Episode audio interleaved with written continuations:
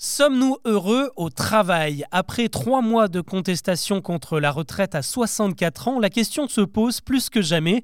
Sommes-nous prêts à passer notre vie derrière un bureau? Est-ce que le boulot doit avoir un sens avant de nous rapporter de l'argent? C'est ce qu'on explore ensemble aujourd'hui. Bonjour à toutes et à tous. Après quelques jours d'absence, je suis très heureux de vous retrouver en pleine forme pour un nouvel épisode d'Actu, le podcast qui vous propose un récap quotidien de l'actualité en moins de 7 minutes. On y va c'est un terme qu'on entend beaucoup depuis la crise du Covid, la grande démission.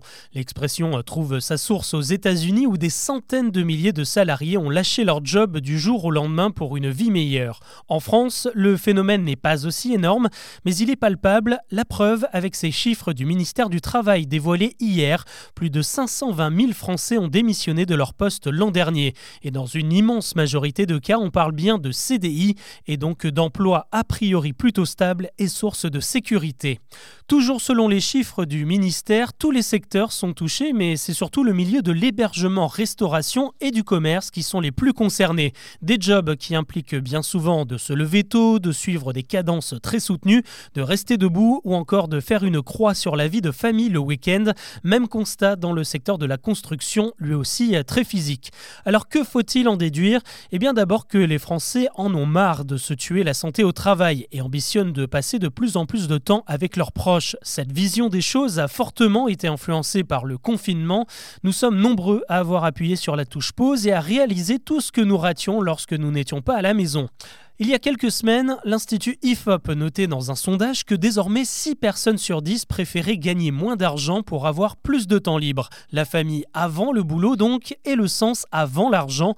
Seulement 20% des salariés se disent fiers d'appartenir à leur entreprise et 50% de ceux qui ont encore un poste pensent eux aussi à quitter leur job. Alors qu'est-ce qui rend vraiment heureux au travail? En février, l'Institut Montaigne a justement posé la question aux Français et ils ont d'abord cité leur relation avec leurs collègues l'autonomie dont ils disposent et le temps de travail adapté à leurs obligations. Ces critères, on les retrouve la plupart du temps dans les boîtes qui ont l'esprit start-up et beaucoup moins dans les entreprises à l'ancienne.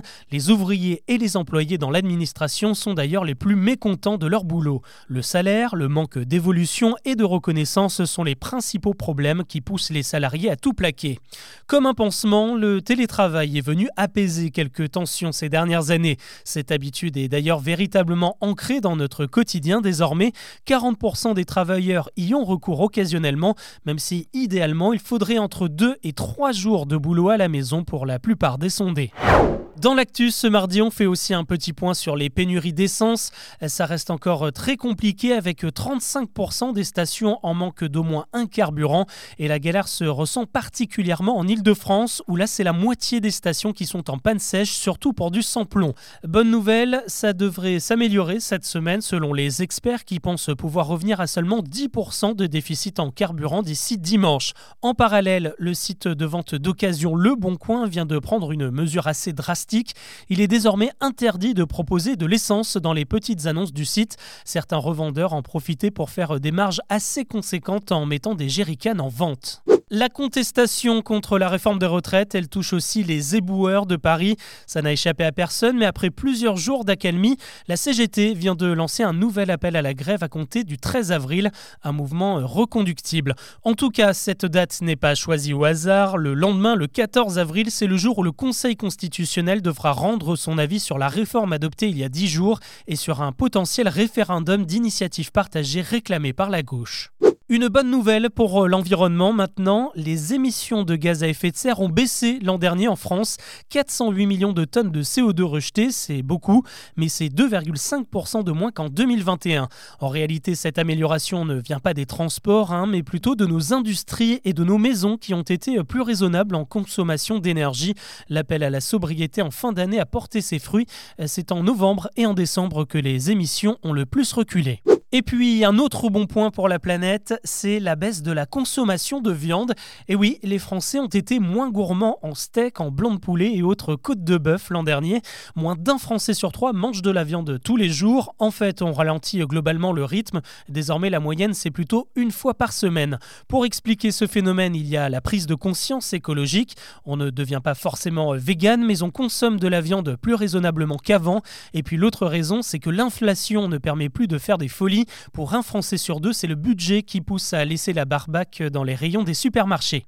Il veut rendre à la France son prestige militaire. Le ministre des Armées, Sébastien Lecornu, a présenté aujourd'hui la future loi de programmation militaire, une liste d'objectifs à atteindre d'ici 2030.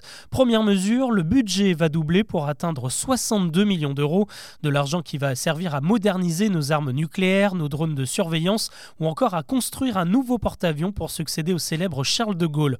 On veut aussi augmenter le nombre de réservistes. L'âge maximal pour être appelé va passer de 62 à 70 ans. L'actu, c'est aussi ce grand saut pour la Finlande. Aujourd'hui, le pays scandinave a officiellement rejoint l'OTAN, l'alliance militaire occidentale. C'est le 31e pays à faire partie de l'organisation.